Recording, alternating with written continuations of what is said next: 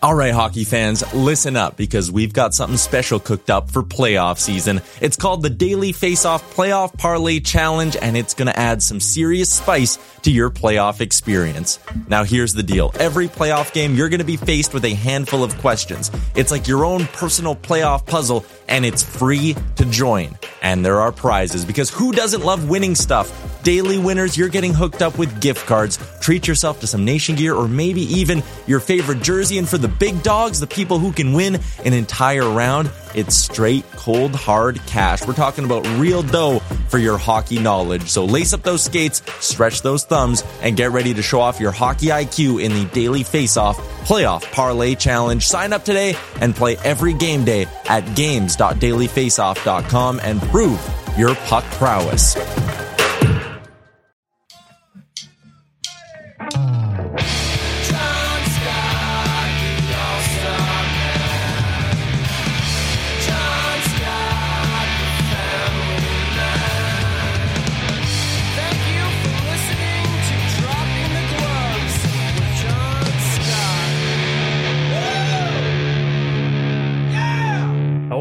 Everybody. Welcome to another episode of Dropping the Gloves. Tim, how you doing? I'm doing great. You know why? I didn't No. know until about an hour ago, it's Friday afternoon, that Monday is a holiday and I don't have a day off work. Those things always is it sneak up on now? It's President's Day. Oh, I'm- gosh. I'm the worst at keeping up with that. I never like it. Always this always happens. So it's a nice treat. So three day weekend coming in. Since when is that a holiday? President's Day?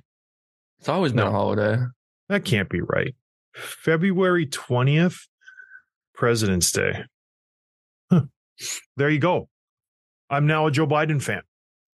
It's not a new First, holiday. first time ever. But hey, I'll When, be out of the uh, country anyway, so I don't yeah. care. When do you leave? tomorrow, tomorrow afternoon. Hasta Nice. mañana. Arrivederci, as they say in Italy. You doing we're- the overnight flight? We are. Nice. We are. We're, That's the way we leave at noon. We get there at 11 a.m. I, but you lose, I think, six, seven hours, and there's some layover. I was having dinner with my friend last night, and he's like, "So, what do you? Where do you fly to? What's your layover situation?" I was like, "I have no idea. I know we leave at noon, and then that's the extent of it. I'm so bad when it comes to that stuff. For actual like specifics, I know when we leave. I know when we get there. I don't know where we're laying over. I don't know how many flights we're taking. I know we're getting there somehow in the next 24 hours. So that's all. That's all I know. But anyways, yeah, we're leaving tomorrow. Tim, I'm in a bad mood. You're in a great mood. You know why? I was Why? excited. Sorry, I should have waited for your answer instead of just going right over guess. How many guesses do I get? um, you get excited when you when you see a box score. You know what I mean? And, and I do that every night. I can't watch every game for Pete's sake. I have a life. I need to sleep. There's so many games, especially last night. I get excited in the morning when I wake up and I see the box score: Seattle, Philadelphia. Oh boy, Philly sucks. Seattle's doing well. There's some big boys in that game. Jamie Oleksiak, Nick Deslauriers, Zack MacEwen. Could be some fireworks. And lucky enough, there was a fight, a heavyweight tilt. Everybody forgets about Jamie Oleksiak. He's a big, he's a big human. He's a big rig. He's 6'7, 250, you know? He's he's not a small person out there. And he fought Nick Deslauriers. So I get all jacked up. I'm like, I'm gonna wait. I don't want to watch it on my phone. Want to watch it on the big screen. Going to work, fire it up. It's it's it's so disappointing. And we talked about it last week. We talked about it the week before.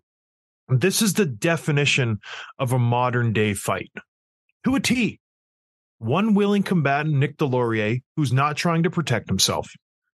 The other combatant, Jamie Oleksiak, who weighs more than Nick Deslauriers, probably has five inches on him, maybe more, has no interest in fighting whatsoever. Why he dropped his gloves, I don't know. I didn't see the prelude to this fight. Maybe Nicky took a run at somebody and Oleksiak felt compelled to, to drop the gloves. I don't know. They're fighting. They're squaring off. They grab on. Oleksiak takes his ear, buries it on Deslauriers's arm, and that's it. And just turns his head. That's it. Doesn't do anything, to him. Doesn't throw a punch. Maybe throws a, a, a courtesy haphazard punch that doesn't do anything. And that's it. Nicky's trying to engage him. He's trying to get him. He's trying to jab him. He's trying to like entice him to fight. Oleksiak doesn't do anything. How is this guy not embarrassed? I'm sorry. You're six foot seven, six foot eight, 255 pounds. You look like a clown. And I can't say the words I want to say right now because this is a family show, but it's embarrassing. Don't you think? You probably think it was great because you don't like violence. I think it's it's so incredibly soft for this guy. Why even bother? You look way worse doing this than you ever would turning down a fight. No interest. And I feel bad for Nick Deslauriers. I'm like, I thought I came to a fight and a hug fest broke out. Like, what, what, what am I supposed to do? So I don't know. What did you think?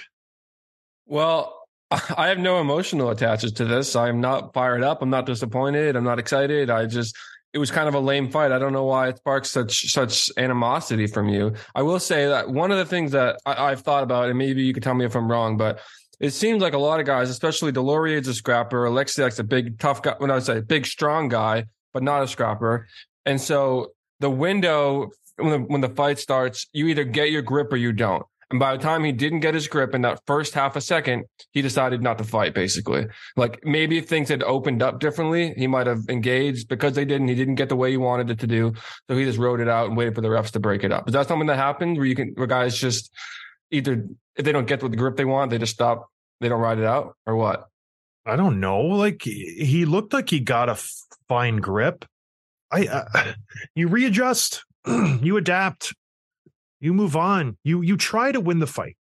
Deslauriers got some good uh, gut shots in there, some kidney Who shots. cares? It's like you punch him in the stomach. It, it's not going to do lasting damage. You know what I mean? You want. I come for blood. That's what I come for. I don't want to see someone punch someone in the stomach. Yes, or knock me out with a stomach shot. Great. Big whoop. He hit me in the stomach. I, lo- I lost my breath. I don't think anyone's broken a rib in a hockey fight or a kidney shot's taken someone out for a couple weeks. It's a useless punch. It, it's just, it's just for show. It's saying this guy doesn't want to fight. I'm going to hit him in the body because I, I have nowhere else to punch him. It's just so dumb. so big, big dummy John Scott, the big brute enforcer who wants blood and he's bored by this fight. Is that the, the narrative? You're damn right. Yeah.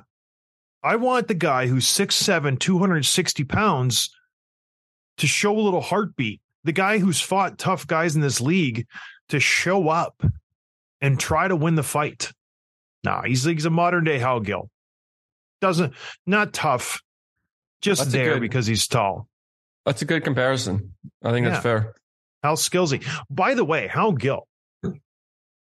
I always didn't like him for whatever reason. I just didn't like him. I met him one time when I was training in Boston.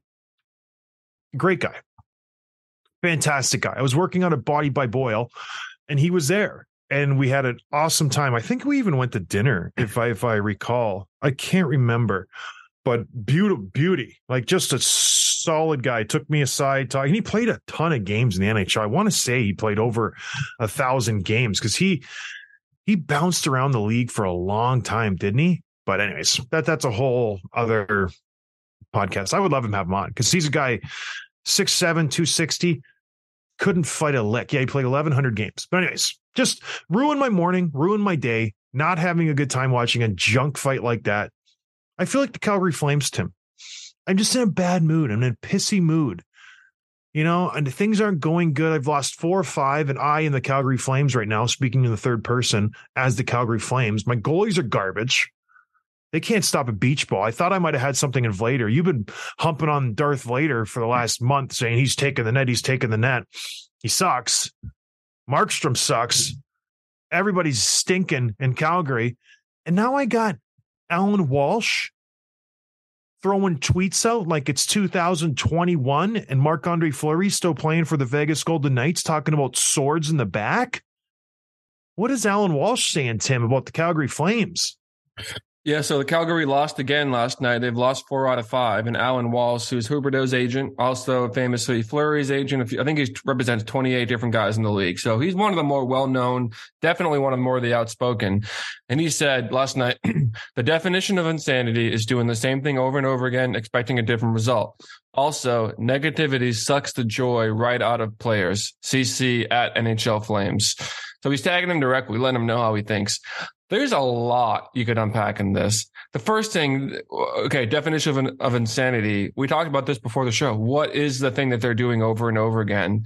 I don't watch all these games. What what is he calling out specifically? When I saw, I thought it was Markstrom, but Vladar started last night. So what's the thing that he's calling out? Do you think? I think he is insinuating the Calgary Flames depth chart because he's Huberdeau's agent. That's his star guy.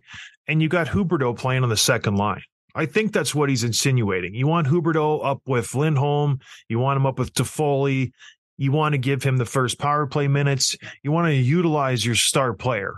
He's not. He's on the second power play unit. He's on the second line. He's not the guy that Alan Walsh thinks he should be. So I think that's what he's touching on. I don't know. I don't know what else it could be. It has to be that, right? Yeah, yeah, maybe, and and uh, maybe it's something to do with the X's and O's or the lineup, like you said. And then the the second half of this also negativity sucks the joy right out of players at NHL Flames. Okay, who's negativity? He's talking Daryl about Daryl Sutter. Daryl That's Sutter. the, that's the coach. Yeah. Okay. Like he he it that's that's clear to me. Daryl Sutter, every press conference, the guy's just and rightfully so. What is there to be happy about if you're a Calgary Flame coach right now? You're on the outside looking in. You have a team that before the season started, you were talking Stanley Cup. You had an incredible offseason. You filled all the gaps that was, you know, that were made when you let Johnny Hockey go and Matthew Tkachuk go, and you brought in Kadri, you bought in, you know, Huberdeau and Weegar. Your defense got better. The goalies are going to have a better year this year. It's going to be great. And now you're you're out of the playoffs right now as it stands. Like it, it's it's unbelievable in a Western Conference that is just atrocious. Like let's not. I know I say that a lot, but it's a it's a bad conference, Tim. And they're on the outside looking in. They're looking up at teams they have no business looking up at. So that's what he's alluding to. And if I'm hmm. Daryl Sutter, I'm like, yeah, our team sucks. Like, what? Do you want me to be like rainbows and butterflies at the press conference? Uh, I don't know. I Alan Walsh started Octagon Hockey with Matt Louis, Louis, and that's who my agency is. Ben Hankinson, one of the best agents in the world, is kind of associated with them. He's missing the mark here, if you ask me. His his player's been lackluster this year. When you're looking at the offseason and, and you're losing a Johnny Gaudreau and you're trying to replace him, you go, okay, Jonathan Huberdeau, Johnny Hockey, they both got 115 points. Let's do it. You know, it's it's going to be a seamless transition. Huberdeau's got 36 points. He's dashed two. He's stunk all year long. I don't know what Johnny Hockey has, but I'm guessing it's a point per game clip he's on right now. And Huberdeau's had a terrible, terrible season. He got 10 goals in 52 games, not what they wanted. He hasn't even started his new mega deal that he got for them when he signed when he came over. What you want Daryl Sutter to be happy? I don't know. What's the outcome of this? Is he trying to get Huberdeau traded before his deal even kicks in? Is he trying to get Daryl Sutter fired? What is the outcome of this, Tim? I don't know. I don't like when an agent sticks a nose in right now and does this. I it never works out well for the player or the team or the coach. It just ends messy because it's not like you're not going to deal with this guy ever again. Hello, you're an agent. You talk to GMs and coaches all the time. It's like shut your mouth and do your job. I don't know. What- Right. Well, this is the same guy that tweeted two years ago the picture of Marc Andre Fleury with a sword in his back in Vegas. Like this is, and that didn't go well. Fleury ended up getting traded, and and Fleury, you know, nothing happened bad to him other than being moved out of town. It was the it was the the Knights who looked bad, but like you said, it gets dirty, it gets messy when agents get involved like this. And I want to make a good distinction because you said two weeks ago you were calling out Sutter for the same thing. You watch a press conference, you see what he says about his players in the media. Yeah, we suck. What do you want me to say? Blah blah blah And that's that's right for you to say that. But for the agent to say it, he represents the player making the most money on this team. And so he knows directly how it's impacting the guys.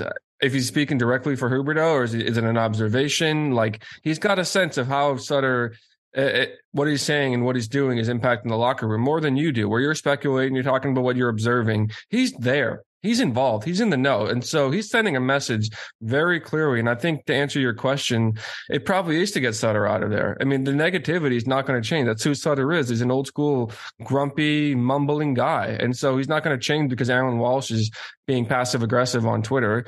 But if that's what his end goal is, I think that's that's sort of that's clear now. Well, you dug up some interesting stats just going back to his insanity thing. He's begging his player to be played more. He wants him to be put in better positions. Johnny Huberdeau's getting a full two and a half minutes less per game this year than he did last year. He's averaging 1655 this year. Last year, he was averaging almost 20 minutes a game. That's a, that's a big dip in Yeah. ice time. And Two since minutes January, doesn't sound like a lot. Just it's a uh, sorry. lot, Tim.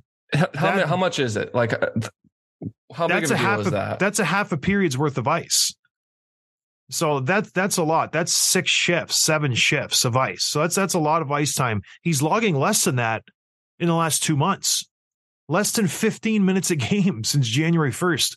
15 minutes is a third liner.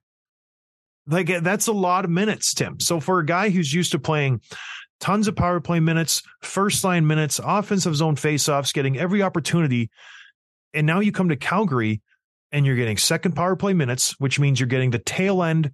You're getting maybe 40 seconds at the most of just inopportune time. You're getting on a change where the other team's dumped it down the ice. You have to regroup it. You have to break it in. By the time you get in the zone set up, you, you have like 22 seconds tops. So that that's not inducive for him to get any points whatsoever. And he's just he's upset about it. He's probably complaining to his agent. He's not doing well. He wants a change. I want a new coach. Last year he had a free flowing style with Andrew Brunette. And it's a different atmosphere in Calgary. You think he regrets signing that big deal? you think he's having buyer's remorse? Like, ooh, may, maybe I shouldn't have signed that big eight year, ten and a half million dollar deal. I don't know. Maybe Johnny Gaudreau was onto something. well, maybe just to, Tkachuk was onto something.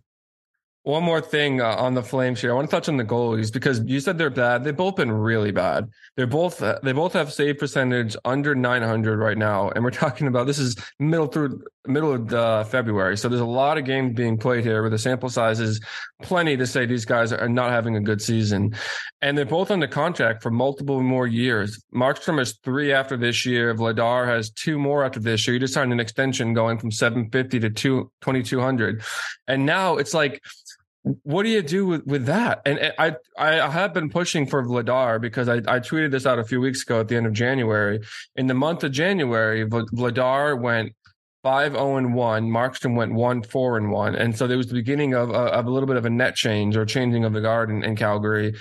Markstrom gets a bunch more starts in a row, doesn't play that well. You put Vladar in, he lets up five goals. Like, what do you what do you do? And going back to like the playoff picture, they're on the outside looking in. And don't you need a good goalie? And don't you need your best players to perform? I know I'm overstating the obvious, but like they're not going to make the playoffs. And even if they did, no one's afraid of them. No, no one, no one's afraid of him whatsoever, which is sad. Yeah, the the promise was there. They they do have some good pieces, but it just goes to show you, really, like I, I said a couple minutes ago, how how valuable Tkachuk and Gaudreau were to this team. Those those were good hockey players you lost. So, what are you gonna do? A first line of Dubé, Lindholm, and Toffoli is not scary. That's a that's a good team's third line, if we're being frank, right? This is this Yeah. is not this is not a good team. Huberdeau's not producing. Kadri's playing well. I'll give him that, but it's it's you're not scaring anybody. I thought they were going to be a lot more dangerous than they than they are. So, uh, what do you do? You can't get them all right. Friend of the show, Lucic, he's doing everything he can. You know, will he get There's only moved? so much the guy can do. There's only so much he can do. He's he's you know, is he going to get traded? That'll be the interesting thing. Come trade I deadline, so. are these guys Yeah. sellers? You got Luch, you got Trevor Lewis, who would be a valuable piece. Brett Ritchie, valuable piece. Rumors are they already want to move on from Mackenzie Weegar. He hasn't even started his new deal. It's Kixon, Kixon next year for eight years. at 6.25. So there's a lot of moving parts in Calgary right now. What who are we? Are are we a team that's going to compete for a cup this year? We have no cap space. Do we have to reload and reevaluate who we're going to move forward with? I don't know. I think you're stuck with a lot of these guys. So it's just it's the nature of the beast. You lost two studs. You try to bring in Kadri and Huberdeau to replace them, and it's not working out very well so far, Tim. All right, moving on. The wild card. Let's get away from this disgusting Western Conference playoff picture where it's just it turns my stomach as much as Jamie Oleksiak trying to fight turns my stomach. Let's move on to the East. The beasts, I like to call them, the juggernaut of the NHL right now, where it's just coming down to the home stretch. We're approaching the 60 game mark. There'll be 22 games left soon. It is an insanely bunched up group for the wild card, Tim. When you look at the West, eh, there's three teams that are vying for two spots: Calgary, Minnesota, Edmonton. They're all they're all vying for those two wild card spots. When you look in the East, Tim, my goodness, there's Pittsburgh, there's Washington, Florida, Islanders, Detroit, Buffalo, Ottawa, Philly. They're all within 10 points of each other. That's eight teams vying for two spots. And I know I'm being generous with generous with Philly, but they're there. They're they're they're within spitting distance of Pittsburgh and Washington right now. How fun is this? Break down the Eastern Conference wildcard, Tim, for me. Well, I mean, I'm glad you included those those last two teams, Senators and Flyers, but it gets even tighter than that. When you look at the teams that are really in contention, there are six teams within five points of each other. You got the Penguins and Capitals locking down those two wild card spots, and they've been more or less the two teams who have been there all season long. Then you dig a little further, and it's like they got 63 and 62 points respectively. Florida, 62 points. Islanders 61. Detroit, who has won five in a row, by the way, they're looking really good right now. Larkin earning his paycheck. Uh, they have 60. And, and so they're, all these teams are right there. What do you do with it? Buffalo 58. And that's Well- a team they've, they've won what six out of their last 10. Detroit's won seven of their last 10. Even Ottawa's Ottawa's won seven of their last 10. These teams are all winning. It's so They're all playing very, very well. I just look at well, you look at games played. Pittsburgh does have a few in hand. Buffalo has some few in hand, and so does Ottawa. Things could get really interesting. I think the top six are already locked in. Rangers, Jersey, Carolina, Boston, Toronto, Tampa. They're not moving. They're not going anywhere. Pittsburgh, they falter at times. Then they right the ship. I don't trust them fully. Washington, which Ovechkin with Ovechkin being out, yeah, they've lost three in a row. They're struggling. They need to right the ship. They need Ovi back. I don't know when he's coming back, but they need him back if they have any chance of making the playoffs. When I look at this picture right now, the teams that I like, I'm telling you, call me crazy right now. I like Detroit and Buffalo. I like the way they're playing. I like how they're youthful. They still have a lot of legs. These guys haven't been in this situation before, and they're excited. For whatever reason, Pittsburgh and Washington are always tied together for the last two decades. It's been Pittsburgh and. Washington. I think this is the year where they both just missed the playoffs. And it's fitting that they're both in the wild card right now and they got these young teams chasing them. I know the Islanders picked up Bo Horvat. They're kicking the tires on a couple other players. Rumor has it they actually had a deal in place for Patrick Kane. And Kaner was like, no, I'm not going to the island. Sorry. No, no thanks. But anyways, that that's a whole other topic. I think this is the year for Buffalo and Detroit, Tim. I know they're sitting fifth and sixth right now in the wild card rankings. They have some games in hand. They're playing very, very good hockey. And I just think it's that youthful exuberance, just that little extra chip on their shoulder. The Penguins and the Caps have been there. They've done it. They've won Stanley Cups. They're older. Maybe they don't have the drive that they used to. If I'm taking a, a pick between a Tage Thompson or an Ovechkin, I'm going Tage Thompson. He's got more to prove. That's just the way I see it. I'm taking those two guys. I I, I know it's very very unrealistic for both of them to make it, but I think one of those two teams will get in. The Sabres or the Red Wings. Do you think would, what would be the most boring outcome of these six teams? Islanders, Florida? Yeah. I think maybe. Isles, Oh, well, the Horvat thing makes it a little bit more interesting in, in on Long Island. Um, yeah, nobody wants Florida in. I think can we just agree on that? Nobody wants them in. Pittsburgh, Washington, they have the superstar. It's sexy, right? When you see Ovi in there, when you see Crosby in there, it gets me going. The juices start flowing. Florida, nothing. Doesn't do anything for me. Islanders, I don't know. You know what I mean? It doesn't it doesn't really move the needle for me. Detroit, original six, love it. Friends of the show, Mo Seider, Alex Nedeljkovic. Who's the D man we I interviewed? Oosterly. Uh, Osterlausen. Oh, He's there.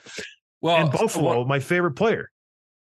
one of the favorite teams. Many friends of the show there. Um, we had, well, at least one. One of the listeners sent this in last night. The Rangers are sixth in the West Eastern Conference with 72 points. That's more points than every team in the West. All of them. And Are they're playing making- tougher teams. They're Yeah. Are playing you making my point for me? stronger teams. Are you never- finally drinking the Kool Aid, Tim? Uh, Yeah, I know. Every time we talk about that, some listener from like Anaheim comes in with some stat that says the East are like sub 500 against Western Conference teams. It happens fair like every couple of months. Someone sends that into us. Every time. I know. Just I don't know how anybody in their right mind can look at the strength of each conference and even it's not it's even close. You know what I mean? There is especially with how Colorado's been playing, they've been struggling. Right? All season long, haven't found their game, injuries, this and that, Stanley Cup hangover, who knows? Is there any team in the West other than Colorado that scares you one iota? No. Maybe Dallas. No, Tim, don't. No, no. I guess the only one that could, if Edmonton made it to the Cup Finals, No. I would- I would be afraid of them. Why? I don't think they will because they would have proven that they can beat teams in a seven game series and have those that dynamic of an offense, that dynamic of a roster. Like it's like same as Maple Leafs. Like no one's afraid of them in the first round, but if they made it to the cup finals, that's not a team you want to play. So that's how I look at that. But but it, no. I I uh I've been loving Dallas. I think I might be rooting for the Kings too. When we pick our teams and our brackets, you I can't like just pick like three or four teams and say, I, you know, I like Dallas. I've been loving Edmonton. Oh, and the Kings are great. I love. It's like you're just hedging my- your bet on every team. one of my one of my buddies, like back when we were in high school, were like imagining what kind of players would be when we made it to the NHL, like maybe even younger, like 14 Yeah. or something. And he was like, and he wasn't joking. He was like, I would be like a skill guy who scores a lot, but also is physical and also Crazy fights. tough. Yeah, fights and, and blocks shots and like gets back. I played a few shifts a game on defense. He was dead. He's kept going and he's like, yeah, he passes really well, great vision, good hands. And I'm like, okay, you're describing like a robot who's good. and then I win the Vezina too because I play goalie sometimes. It's like you're Ohtani from the Anaheim Angels. All of a sudden, I'm Babe Ruth, and I'm a good pitcher. Who's a good pitcher in baseball? uh, Nolan. Verlander. Yeah. Like an older one. I meant like a Babe Ruth there. But Babe Ruth pitched too. He's like He Babe. Ruth. But anyways, in the, I'm the opposite, where I just dump on everybody. I'm like this team sucks. These guys are brutal. Nobody's good. But and then I pick the one team that's like bad, and I think they're good. Hey, here we go. Breaking news Okay. here. Not quite breaking news, but um, I just saw this tweet. Wyszynski retweeted it. Huberdeau was asked about Alan Walsh's tweet on Thursday night, and he said, "quote It doesn't come from me." Hmm. Um, and he said he was asked if he not preferred news. that Walsh not to have sent that tweet. He goes, "Yeah, I wouldn't be talking to you guys right now." So he felt compelled to go out and say, "Hey, I know this tweet's going viral. I had nothing to do with it." You don't well, think that's he probably noteworthy? he probably got asked. A reporter said, "What do you think of your agent's tweet?" And he's like, "I had nothing to do with it. I with I wish he would keep his mouth shut." Yeah, it's fine. He doesn't believe that, by the way. He's talked to his agent, and his agent has said, "I'm going to say something." The, an agent doesn't go out of his way to say something so controversial to a kid who's going to be paid eighty million dollars by a team. Doesn't I've happen. been uh, I've been rewatching Entourage lately, and Ari Gold's always doing stuff. But it's funny watching like w- when they when they represent their their clients versus when they go rogue. You never know. Friend of the show, Almost. Con- Connolly, isn't it? Oh, Kevin Conley. Yeah, but the other guy, um, Ari Gold's actor that played him, Jeremy Piven. He, he wanted to be on the show, but didn't get didn't he get in hot water for like the Me Too stuff? yeah, he got canceled.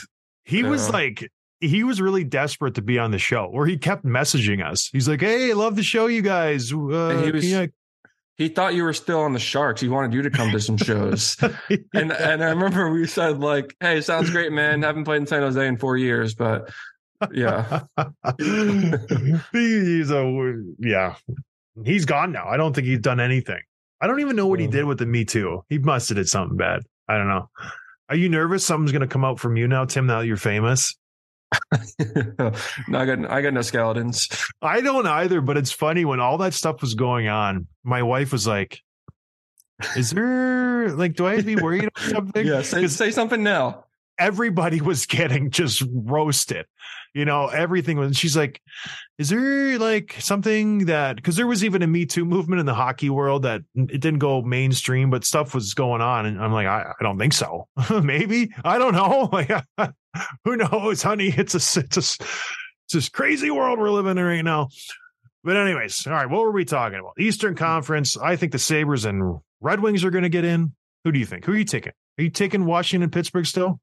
Uh, not Washington. I'll take Pittsburgh, and um, I really want Buffalo. I think it's going to be Pittsburgh and, and Islanders, which isn't the most exciting, but yeah. It's not. It's just wash, rinse, and repeat with those guys. It- it- at the end of the day, it's going to be Boston and Tampa Bay. Can we just agree with it?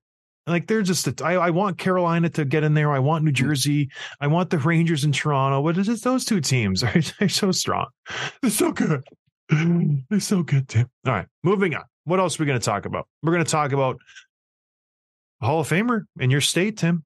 Carolina Hurricanes induct the. This is what this is strange to me. He's the first Carolina Hurricane to enter the Hall of Fame. Ron Francis? No, no. no. The first to enter the Hurricanes Hall of Fame. What? That's surprising to me. That's good for him. Who cares? He's entering the Hurricanes Hall of Fame. Why is this even on the this- agenda? The ceremony was last night. It was really nice. Brind'Amour was there. Yeah. He's the coach. Um, of course he was there. yeah. Okay. So I heard Fair Seth enough. Jarvis was there. I heard yeah, I heard a couple other Seth- guys were there. Hat trick last night. Seth Jarvis, friend of the show. I texted Big him. game. Did you? I, I like texting these young guys because they just text back right away. They're always on their phone. What Their did he say? response rate is so fast. I texted him a gif of somebody saying hat trick and he just gave me a thumbs up. It wasn't, a, you Nice. know, nothing exciting. Just but the old poke. guys they, Yeah. they don't they don't respond back at all they're li- they're much like me where we just whatever who cares all right alex DeBrincat is not a friend of the show he um apparently will not be traded by the ottawa senators that is interesting alex DeBrincat going into his rfa year he will be i guess he could sign an offer sheet with another team they're not trading him what do you make of this they obviously want him long term Yeah, let me uh, read the full quote here. Alex DeBrincat is not being traded. No chance. We'll see what happens before the end of the season if we sign a contract before him, but he's not getting traded. And the article on NHL.com says that they're also not moving on from Hamonic or Brassard. Even though, I mean, I guess they have an outside chance. They can get hot and they, you know, anything could happen, but they're not going to make the playoffs this year. And so is it that they've decided like, okay, this is their group. They want to keep it all together and bring it back next year and hope they get a different result. Like I, I, I don't know. I, I like DeBrincat. Obviously, they like what they see from him. I know you're not as high in, as high on him as some other guys are. So I don't know. If you trade him, you're kind of trading him. You're kind of selling low on him, right? Because you, he didn't have a, a great season, the season that they, thought he'd have, especially for a contract year. So what, I don't know. What do you make of this? Well, you know, you gave up a first, you gave up a second, and you gave up a third to get this guy last year. He was a part of the package that was going to put you over the hump. Billion Giroux, get Cam Talbot. This was it. This was the, the year for the Ottawa Senators. It hasn't been the year. So what do you do? You regroup and you and you try again next year. You can't just give up on this guy. And no shocker to me. Apparently, a shocker to everybody else. Oh, he's not scoring as much as he did last year and the year before and the year before that. Oh, I wonder why.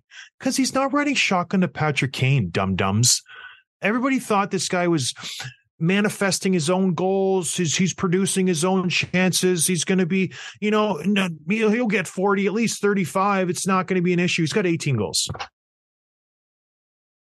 18. You thought he was going to get 40. I did. Yeah. yeah. Yeah. Are you insane? He's lucky to get 25 right now. Contract season. I, we all did. Everyone but you. He, ugh.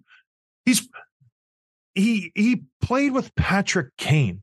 I don't think Who? people realize the bump you get when you play with a guy like that and you have any hmm. kind of ability. Now, I'm not saying Kaner's doing the same for Max Domi and Philip Khrush- Kurashev. Those guys aren't Alex DeBrincat. Alex DeBrincat is a good player, but he's not playing with a Patrick Kane, and that is a, it's it's clear as day. You're playing with a Ridly Greig and a Claude Giroux. Not the same. He's got 18 goals. What is really the funny part here is you know Ottawa offered him a big contract when he came in. He gets there, does the big press conference. You know he went back and started negotiating instantly, instantly with uh who's their GM, Pierre Dorion. But he's like, you know what? Let's hold off. I'm going to wait. I'm going to see how the season goes. They were probably throwing $8 million at him, $8.5 million. DeBrincat thought he was worth more, $10 million. Wh- What is this number going to look like now? Not as high as it would have been last year, Tim. Not nearly as high. What does he get? So, so that that's my question too, because he's 25 years old. He's still an RFA. Hasn't had as strong a season as he would like. Yeah, and you have to think he'll be better next year. I mean, all those young kids are going to be better next year. Did he sign a bridge deal? Do you see a one or two year deal that brings him to UFA status and chance to go earn some more money and prove himself? Or do you try to lock it up before it gets worse? I want to go back because I don't really believe what you just said. All these young kids will be better next year. Why? What? Tkachuk's been in the league for 4 Um, years. I'm talking about the Batherson's been in the league for four years. Same with Joseph. Stützle's been around for a long time. It's not like these guys are going to get so much better. John. Is that who you're talking about? Yeah, Stützle. You mean 21 year old Stutza, 22 year old Shane Pinto, 23 year old Brady Tkachuk, 24 year old Batherson. I know they've been around, but we've how much time have we spent talking about? It takes several years. Look at what Kirby Dach went through. It takes it takes time, and so these guys are already producing, and they're being pretty good players. Tkachuk is uh, an elite player, I would say. If you if you factor in the powered forward angle of it, they're going to get better. They're yes, N- not They're- that much better. Stützle, Batherson have both played almost 200 games. Tkachuk's played almost 350. These guys have been around. They've been the guys on this team for a year now, where it's like, this is your team. They get all the minutes, they get all the power play time. It's not like they're all of a sudden going to, oh, we're way better now because we're 24. We're way better. We did so much. We did something in the offseason that was so insane that we didn't do when we were 23 and 22 and 21. No, this is like this. Is, they might get a little bump, Tim. They're good players. That's what I mean. They're good. They're not going to get that much better. I'm sorry. this couple I, couple friends of the show too, but to, to think that they're all of a sudden going to find it and click, I, no, I, I don't see that happening. You, you can compare them to other players who were that age, the the Tampa Bay Lightnings. Tampa Bay was making the playoffs and losing to good teams. They were gaining experience. These guys aren't gaining anything. Getting better at the golf game. Hey, uh, that's about it. Like I, I don't see a world where all of a sudden like Tkachuk goes into the offseason, has a birthday, and now he's 24, and he's all of a sudden he's a pretty good player as it is, right? I mean, you, everything you said is fine, is fair, but I still disagree with all of it. Like these guys, they're coming up together, they're struggling together, they're being young players all at the same time. And of course, it's not going to like flip a switch where they go from being 50 point players to 80 point players overnight and all of a sudden they're a playoff team. It doesn't happen that way. But like generally speaking, when you have a young core coming up together, they're going to get better each age if you keep them together, or they should. And all the teams have done it all these teams have all the good teams in the league have, have done it in some form or other. I don't know why this seems such a, a challenging idea that you think they already because they've already played 200 games. The fact that they're 22 makes no difference. Yes, it does, John. It definitely does. And so I think in anything, it, it helps their case. It accelerates their growth faster because they've already learned so much and gotten so much experience.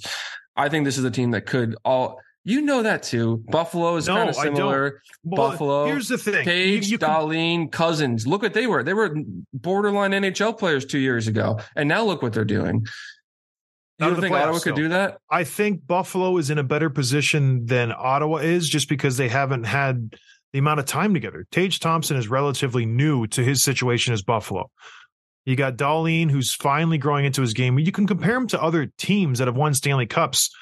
The the last team who won the cup, the Colorado Avalanche, they had the young core, right? They had MacKinnon, they had Rantanen, they had They weren't 21. but They were they were 20 they were 21 5 years ago and what were they doing 5 years ago losing in the first round next year losing in the conference finals next year losing in the conference semifinals next year losing in the con- they were getting into the playoffs and they were showing signs of success. So they were doing things to get into the playoffs. The Ottawa Senators haven't done anything, haven't gone anywhere. They won't make the playoffs this year.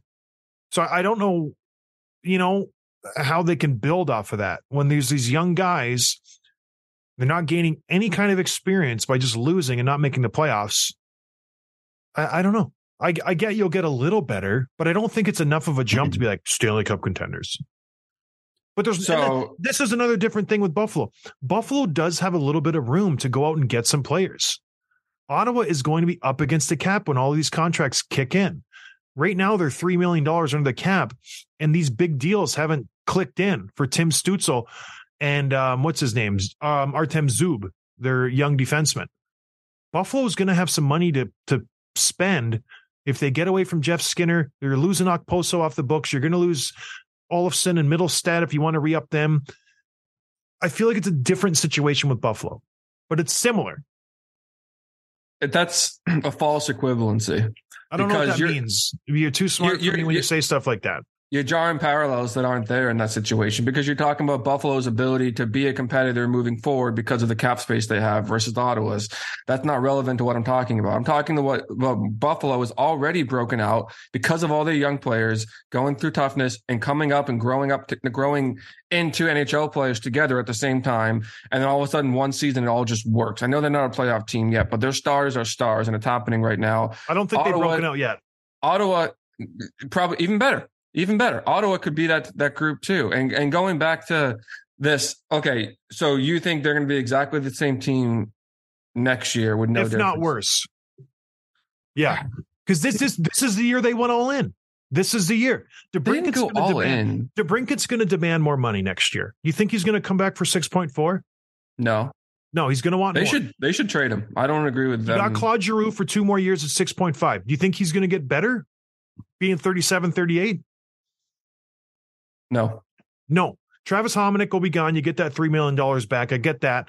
They won't be better next year. Maybe a, slight tick. When you look at the Sabres, they have not gone all in yet. If we're going to do this parallel, Sabres have not signed a big ticket guy. They re up their young guys, Tage Thompson, Dylan, Dylan Thomas, Matthews, Mattias Samuelsson. They're going to probably rework and get Dahlin under wraps. You're going to lose Okposo. They haven't gone all in yet. They don't even have a goalie for Pete's sake. They're paying their goalies, four of them, $4 million combined. neither do the Senators. They don't have one either. Tim, they went out and got Cam Talbot this year. One year, and he's not even playing. But that was their all in attempt. They went out and they said, We're going to go get Cam Talbot. He's a good goalie. They paid him $3.6 million for Pete's sake. But that, that was their attempt this year. I'm just saying, you can't draw parallels to those two teams. You're the one doing start- it. Start, but you're the one who started and then said, We get just a false equivalency. We can't do it. We can't do it. I'm like, they're they're not at the same point. Buffalo's going to have a ton. Buffalo is still $18 million under the cap this year. Tim. Okay. Okay. So so okay. So Alex DeBrincat. Yeah. Alex DeBrincat. What did what did they do with him after we started? Well, you got to resign him at this point. You got to, you know, you traded for him. You gave up a first and a second. You have You're to not re-up. trading him away. Why? But I don't understand. Look at their playing that paying, and I'll just next year's salary. Tkachuk eight point two, Giroux six point five, Batherson five, Chabot eight, Zaitsev four and a half, Zub four and a half, and then you're gonna have Josh Norris just about eight million dollars. Stützle eight point three. Yeah, they're they're paying a lot of money. Right. And so where does the brink? How are you going to fit that guy in when he's not even? I don't know why they're not trading him. They should trade him now. They should, but they won't because they're stubborn. And they traded for this guy and they gave up assets. So they're going to give him eight million dollars, or they do a bridge deal, like you said, and give him nine million for three years. There you go. I don't know. I don't know what to tell you. I'm not a GM, but I do know how to read a team. This team won't win a cup. I'm sorry.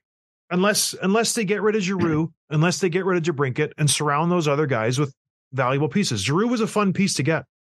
Coming home, you know, feel good story. He's played okay. Yeah, he hasn't played great. Same with DeBrincat. They played okay. I don't think they're going to get that much better. They got to get they, they get, they need to work on their defense. It isn't that great. They obviously, like we said, need to work on their goaltenders. Although Kevin uh, Mandolese played pretty well the other night. He had something stupid like 48 saves for a, a shutout, I think, or he, yeah, he played decent the other night, but you can't expect that every night. Plus, he's a tall boy, six foot five. You gotta love that. But anyways, I think DeBrincat will get eight million dollars for three years. That'll be his contract. I think that's a happy medium for both player and team.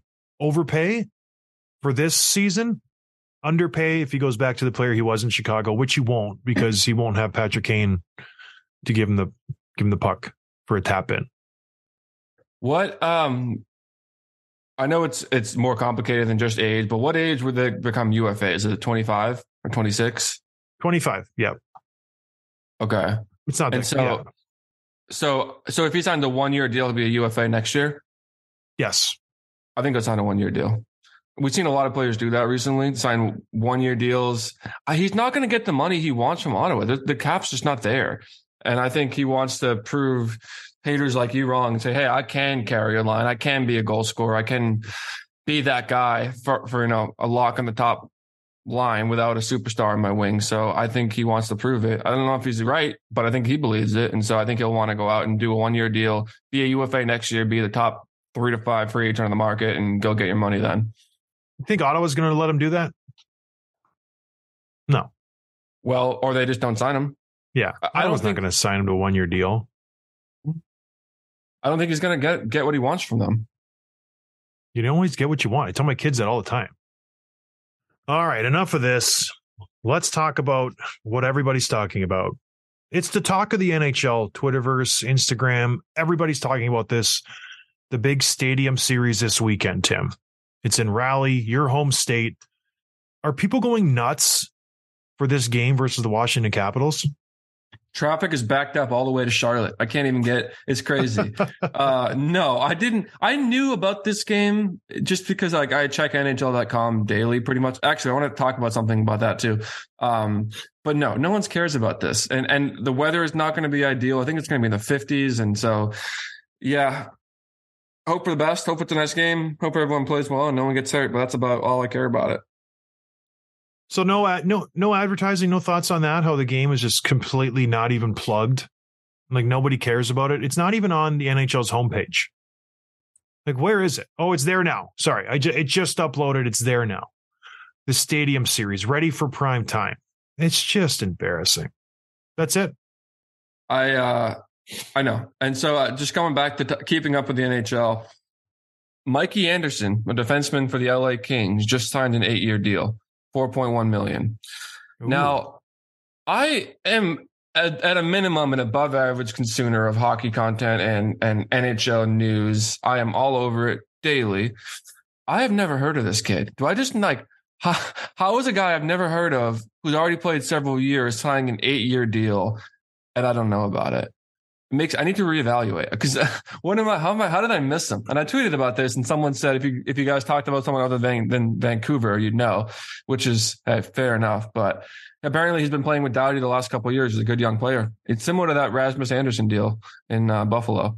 He's like yeah. a security blanket. He doesn't score many points. He's got like Eight A years. season- a season high of 13 points. He's never had more than two goals in any season. You know, so he's not your sexy point getter, but I guess if he's a nice security blanket for Drew Doughty, how would you know about this guy? Right? Like he, he doesn't do anything fantastic. He's just a good, solid stay at home defenseman. That's all. So I I don't know, blame but- him. I could roughly put together like most rosters, honestly. Uh, I don't know how this guy snuck under my radar, but good for him. But A fourth yeah. rounder. I know all about him. He's from Roseville, Minnesota. yeah. What's his height and weight? Yeah, I don't know. He's probably six foot, 194. I don't know. 180 centimeters, but When's he, um, birthday? gosh, it's not like I have it right in front of me, May 25th, 1999. But uh, I don't know. It's one of those signings where he's like, all right, this guy will just be our solid first penalty kill unit, ride shotgun to Drew Doughty or whoever it is. But the bigger question is, does this take them out of the running for Jakob Chychrun? You get your defenseman, you look at your back end, you're like, okay, we got Brandt Clarke coming in. We know we're not going to get rid of him. We got Drew Doughty for another four more seasons. We got Matt Matt Roy, Michigan Tech alum, who's playing really well. Sean Durzi, Sean Walker. where does Chychrun fit in now? Or does he at all? Does does this take him out? I think it might. No, I don't think it has any impact on that. I think Anderson was always in their long term plan, and Chychrun is the guy they want. I don't think it'll impact that. Well, based on your thought process, Anderson should be an all-star next year because he's turning a year older. That's right. Yep. Yes. Everybody who gets older gets dramatically better. you increase your point percentage 20% each year that you get older until you reach 31, then it goes down 20% each year. Is that the year? Okay. Uh, depends. For defensemen, it's probably later. So, yeah. What if you're Ovechkin and you're chasing the goal scoring record? I thought Ovechkin hit his wall two years ago, according to you. That's what I said. But the, you said he kept getting better. I don't know. I'm just trying to see where your head's at. There's actually bigger news, John, we should wrap up with is that Jake DeBrusk is returning to the Bruins lineup tomorrow.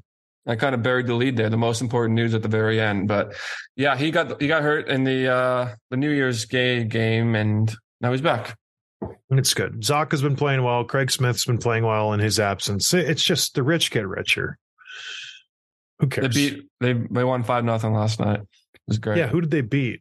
Nashville. Nashville stinks. Someone threw a fish on the ice. Did you see that? Yeah, catfish. Why? I don't know. They're not happy in Nashville. They- Why? They haven't done anything right. And I think I saw a good tweet about this. The idea is that Nashville is is sort of pandering to like the fact that they'll they'll get they'll sell out games or they'll sell tickets because it's such a tourist city. And so like they don't have to worry as much about building that base of diehards the way that other cities do. It's because it's so many people are visiting every single week, and they, a lot of people check out games, and so they, whatever. I don't know how, how So- true it is, but So they're insinuating that they're not trying to win hockey games because they know they'll sell out.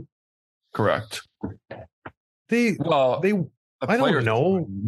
oh I don't know. Remember when I said at the beginning of the year Filip Forsberg was gonna win the Rocket Richard? Yeah, when is the time to revisit those? I don't know, but he's got 19 goals. it's not going well. Friend of the show, Ryan Mustache. McDonagh. He's not He got having a good- rocked last night by Connor Clifton. Did he? Big time. The worst type of hit too, because he got launched like four feet from the boards into the boards. It's yeah, it was bad. It was good for for Clifton, but yeah, he got rocked. He doesn't get hit much, Mac. He's one of those players who are very smart on the ice. High IQ on that guy. He's only got one goal. Oof. He's having a bad year. Can we ever remove someone from friend of the show status? Who would you like to remove? Well, Mac. no, I would never do that. But anyways, I think that's enough, Tim. The next time we talk to you, I'll be across the pond over uh over in Rome. Isn't Yeah, don't forget to bring your mic with you. I'm not bringing my mic. No, I'm just going to bring my computer, my wife's computer. Okay. Hopefully it turns out. If not, we just won't have an episode for 10 days with me in it. You could just do it. You can do it. You'll be fine. But hopefully I'm there. Anyways, everybody, I hope you have a good weekend. I know I will. We fly in with a baby. See how it goes. I'll talk to everybody Monday. Cheers. Thanks for listening to Dropping the Gloves with John Scott, a member of the Nation Network of Podcasts. Subscribe wherever you get your podcasts from to never miss an episode.